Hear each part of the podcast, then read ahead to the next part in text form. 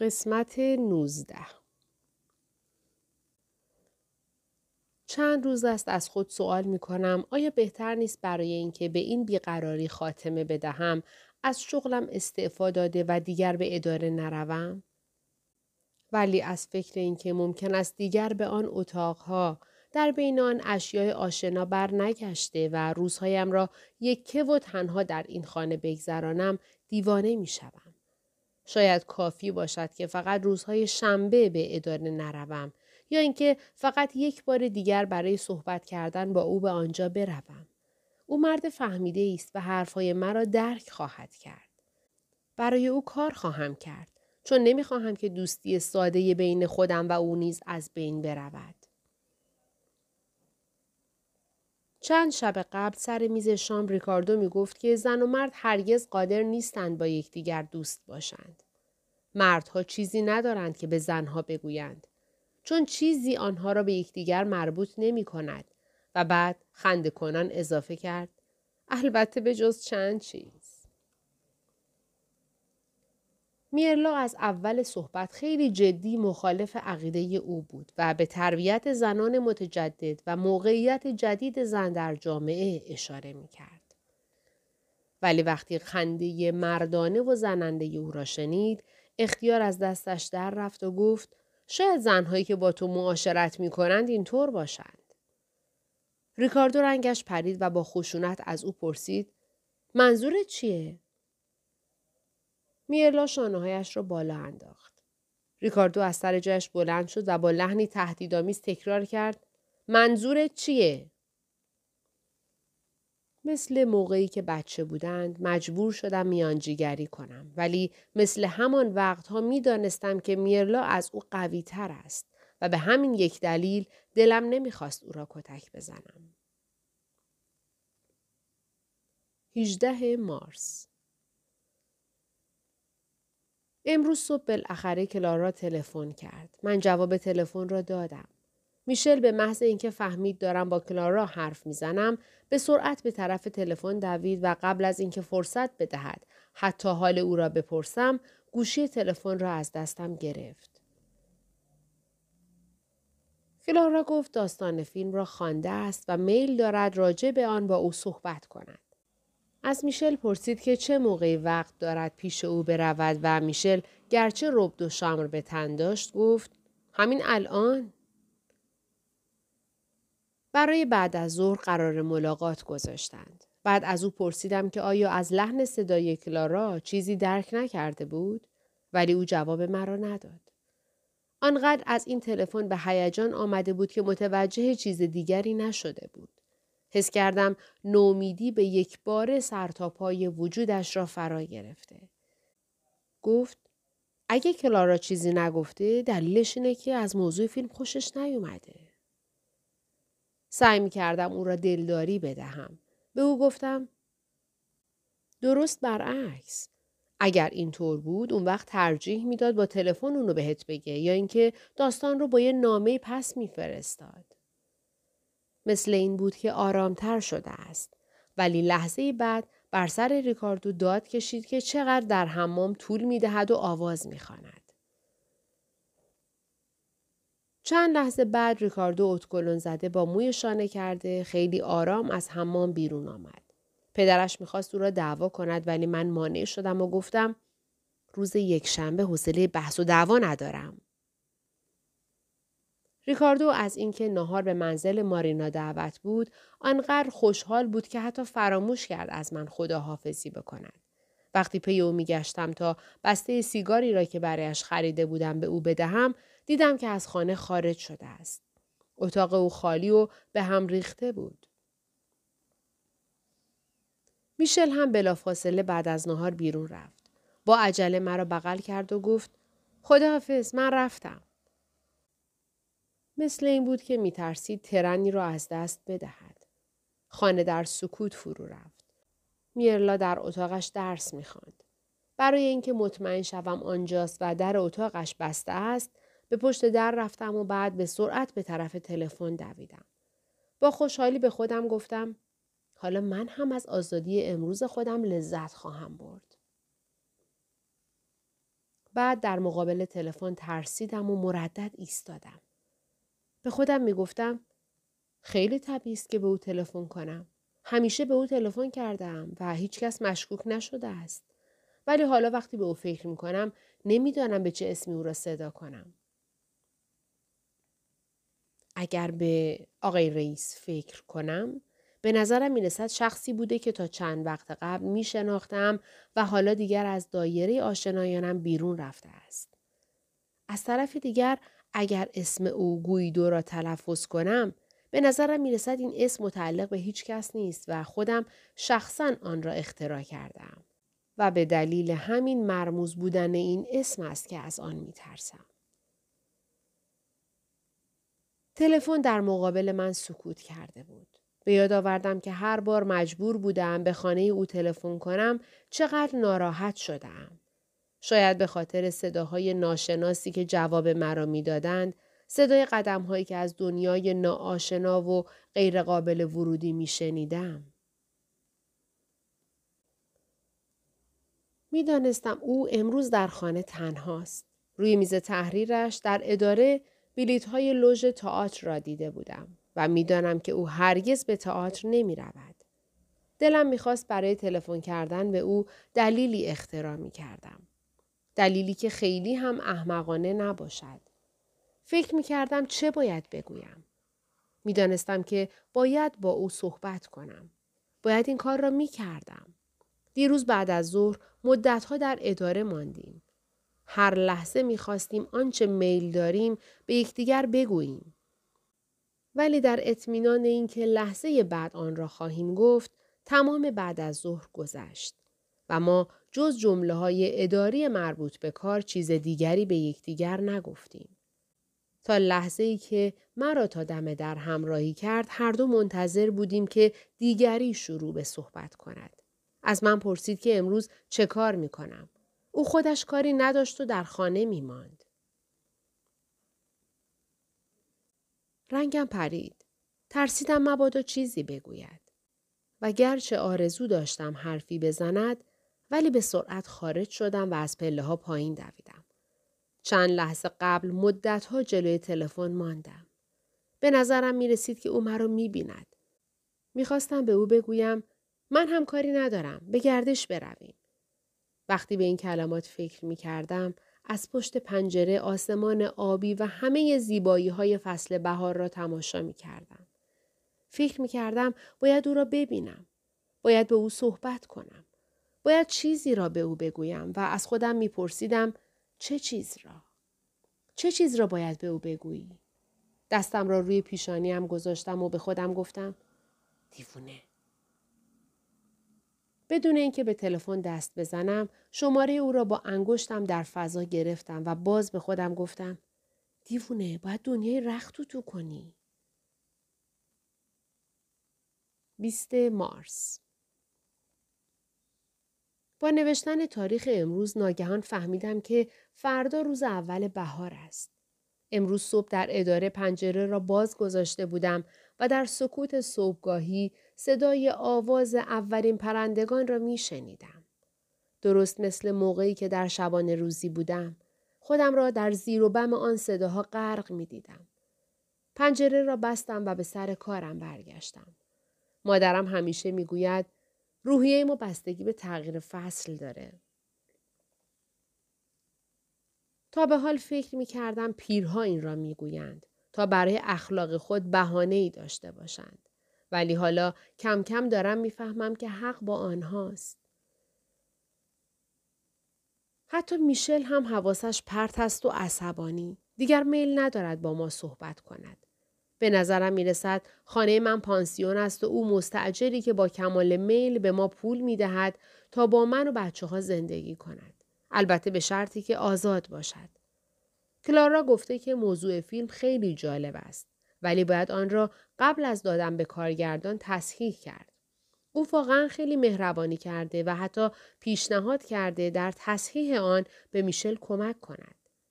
دیروز چون تعطیل بود میشل پیش او رفته بود و پنجشنبه عصر هم خواهد رفت. به او گفتم باید راضی باشد چون ممکن است کلارا از موضوع فیلم خوشش نیامده و آن را رد کند. ولی او حرفم را قبول نمی کند. میشل اغلب به اطراف خود نگاه کرده و از مبلمان خانه کلارا تعریف می کند. و من فکر می کنم که او از خانه کلارا تعریف نمی کند بلکه خود او را تحسین می کند. با وجود آن که می دانستم گفتن این موضوع اشتباه است ولی گفتم تا چند وقت قبل او خودش از کلارا بد می گفت و با اینکه او از شوهرش جدا شده سخت مخالف بود. میشل جواب داد که حالا دیگر هیچ چیز آنقدر اهمیت ندارد و گرچه شوهر کلارا یکی از دوستان دوره جوانی خود اوست ولی شروع به بدگویی و تحقیر او کرد. او عقیده دارد که کلارا خوب کاری کرده که از شوهرش جدا شده است. چون کلارا هرگز قادر نیست با مردی عادی بسازد. از موفقیت کلارا از مبلغ هنگفتی که در می آورد صحبت می کرد. می گفت شوهرش هرگز موفق نشده جز کاری عادی و حقوقی مختصر چیز دیگه ای بهش بده. می گفت هر کس برای خودش ارزشی داره و هر زندگی عادی همینطور. اگر چیزی برای کسی بده ممکنه برای دیگری اینطور نباشه. در مرحله معینی از زندگی انسان باید خودش رو بشناسه. این وظیفه هر کدوم از ماست. می‌خواستم از او سوال کنم که آیا همه اینها را از کلارا یاد گرفته است؟ ولی لحن صدایش مانع این کار می‌شد. مثل این بود که آن جمله ها را صدها بار برای خودش تکرار کرده و حالا مثل اینکه در کتابی نوشته شده باشد به وضوح می بیند. با کمی ترس گفتم اگه کلارا موفق شده استقلال پیدا کنه و معروف شه پول هم در کار اون نقش مهمی بازی کرده. ولی در عوض چیز مهمتری رو از دست داده. پرسید چه چیز رو از دست داده؟ لبخند زدم و گفتم مردم میگن اون زنیه که دائم رفیق می‌گیره. میشل قشقش خندید و گفت عیبش چیه؟ کلارا زنیه که هنوز جوانه و آزاده و کارهایی که می‌کنه به کسی ضرری نمیرسونه. می‌خواستم بگویم به خودش ضرر می‌رسد. ولی حس می کردم که این را نمی‌خواهم فقط از لحاظ درس اخلاق بگویم بلکه حس دشمنی بیدلیلی باعث می شد که این حرف را بزنم. از خود میپرسیدم آیا میشل به آنچه می‌گوید عقیده دارد یا فقط می‌خواهد از کلارا دفاع کند؟ ولی به هر حال از حرفهای او ناراحت هستم. نتوانستم جلوی خودم را بگیرم و گفتم کلارا هم سن منه. میشل گفت سن مهم نیست بلکه فعالیت و موفقیت شخص مهمه. و بعد چند تن از هنرپیشگان سینما و مردان معروف سیاسی را نام برد. من گفتم فهمیدم. پس در این صورت اگه آبرو مهم نیست و یک زن چهل و سه ساله هنوز می‌تونه مثل یک دختر بچه عقب شوهر و رفیق بگرده؟ اگه تو این رو بد نمی‌دونی پس یعنی من هم می‌تونم او با سرزنش حرفم را قطع کرد و گفت این اصلا به تو مربوط نمیشه. ماما چطور می‌خوای خودتو با کلارا مقایسه کنی؟ تو شوهر داری. دو تا فرزند بزرگ داری. کلارا تنهاست و همگی ما به دنیای سینما وارد هستیم. مثل این بود که می‌خواهد بچه ای را گول بزند. یک مرتبه حس کردم بار اول نیست که با من اینطور صحبت می کند. بلکه سال هاست. من هرگز متوجه نشدم. در جواب او برای اینکه بگویم حق با اوست و من با کلارا فرق دارم من هم دروغ گفتم. او به من نزدیک شد. مرا نوازش کرد و گفت حرفم رو می‌فهمی نه؟ شاید واقعا حق با او بود. دلتنگی عجیبی سراپایم را گرفته بود. بودن من دیگر در نظر او اهمیت ندارد. او کلارا را که واقعا با من فرق دارد تحسین می کند. حتی گذشته او را که حالا با زندگی کنونیش منکر آن می شود در نظر میشل مهم نیست. از خودم می‌پرسم آیا هنوز برای میشل زن زنده هستم؟ یا اینکه مثل مادرش فقط عکسی به روی دیوار باقی مانده ام؟ برای فرزندانم حتما همینطور هستم. همانطور که مادرم برای من. می‌خواستم از آن تابلو فرار کنم. می‌خواستم بگویم میترسم. می ترسم. ولی او به افکار من اهمیت نمی‌داد چون به هر حال قادر نیست آنها را درک کند. شاید چون حسود هستم اینطور خیال می کنم. دلم می‌خواست حرفهایش را باور می کردم. حس می کنم که این فقط یک رقابت زنانه است. اگر کلارا به نظر او زن خوبی آمده این حتما تقصیر من است که شاید برای او همسر خوبی نبودم. شاید هنوز هم بشود خودم را عوض کنم و حس می کنم می توانم به جز اینکه هستم باشم. دیروز می‌خواستم از او سوال کنم آیا هنوز من را دوست داری؟ سالهاست دیگر این سوال را از او نمی کنم. ترس و وحشتی بی دلیل باعث شد تا این سوال را نکنم. از او پرسیدم میشل آیا از من خوشت میاد؟ او لبخندی زد و گفت ماما از چی میترسی؟ حالا دیگه باید فهمیده باشی. از روی شوخی از من پرسید آیا حسود هستم و من رنگم سرخ شد و گفتم نه حسود نیستم. 21 مارس دیگر به هیچ وجه آرامش ندارم. وقتی در خانه هستم دائم دلم می‌خواهد به اداره بروم. و هر وقت در اداره هستم هر حرکتی می کنم به نظرم اشتباه می رسد و در نتیجه می خواهم به خانه بیایم تا در امن و امان باشم. کم کم دارم وسوسه می شوم که دعوت خاله ماتیله را قبول کنم و برای دو سه هفته پیش او به درونا بروم. تنها برای ریکاردوست که این کار را نمی کنم. از حالا به نظر آنقدر قوی می رسد که حتی به من نیز نیرو می بخشد. حتی فکر می کنم بتوانم با او به آرژانتین رفته و در آنجا زندگی کنم و از اینکه او هرگز چنین پیشنهادی به من نکرده متعجبم. به میشل گفتم می‌خواهم مارینا را برای شب عید پاک به شام دعوت کنم و او هم فورا قبول کرد. اما دیگر وقتی من از او و خانوادهش صحبت می کردم توجهی نمی کرد. به او گفتم باید به من بگی از اون خوشت اومده یا نه. او جواب داد ریکاردو باید خوشش بیاد نه من و وقتی من گفتم که بچه های مارینا فرزندان ریکاردو خواهند بود با رضایت گفت که بچه ها فقط مال ریکاردو خواهند بود. در این اواخر میشل دائم عصبانی و نگران است و هر وقت دلیلش را از او می‌پرسم جواب می‌دهد که برای وقوع جنگ سوم جهانی نگران است.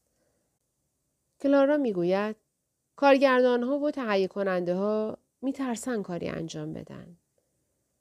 به او گفتم اگر یادش باشد در جنگ گذشته هم وضع همینطور بود ولی کار و زندگی به هر حال جلو می رود. من چند وقت قبل از جنگ در لیبی به دنیا آمدم و در زمان جنگ اول جهانی دختر بچه کوچکی بودم. وقتی در شبانه روزی بودم از پشت پنجره می دیدم که چطور فاشیست های پیراهن سیاه با آلمان های نارنجک به دست دارند راه می روند. وقتی میشل به جنگ حبشه رفت تازه با هم عروسی کرده بودیم. و هنگامی که دوباره در سال 1940 به جنگ رفت هنوز در ازای برادرش که در اسپانیا مرده بود لباس سیاه به تن داشت. می گفتم اون موقع هم ما به هر حال زندگی می کردیم. ملت ایتالیا همیشه در حال جنگ بوده و برای همین از ملل دیگه قوی تر شده. میشل عصبانی شده می گفت که زنها چقدر نفهم هستند. از اینکه چنین چیزهایی را در حضور ریکاردو به من می‌گوید خیلی میرنجم. او عقیده دارد که حالا دیگر هیچ چیز فایده ندارد. تحصیل کردن، ازدواج کردن و بچه دار شدن حرکتی است بیمعنی.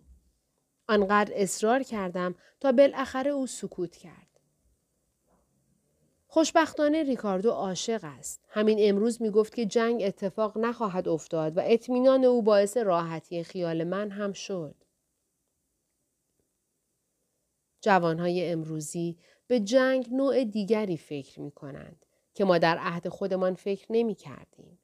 پدران و مادران ما واقعا اعتقاد داشتند جنگ لازم است و آن را با وظیفه شناسی انجام می دادند و خیال می کردند پس از پایان جنگ همه چیز رو به راه می شود. به یادم میآید پدرم با چه دقتی هفتیر خود را تمیز می کرد. درست مثل اینکه نجات وطن ما بستگی به همان اسلحه او داشت. پدر من مرد آرامی است. یادآوری آن حرکت او هنوز مرا متأثر می کند.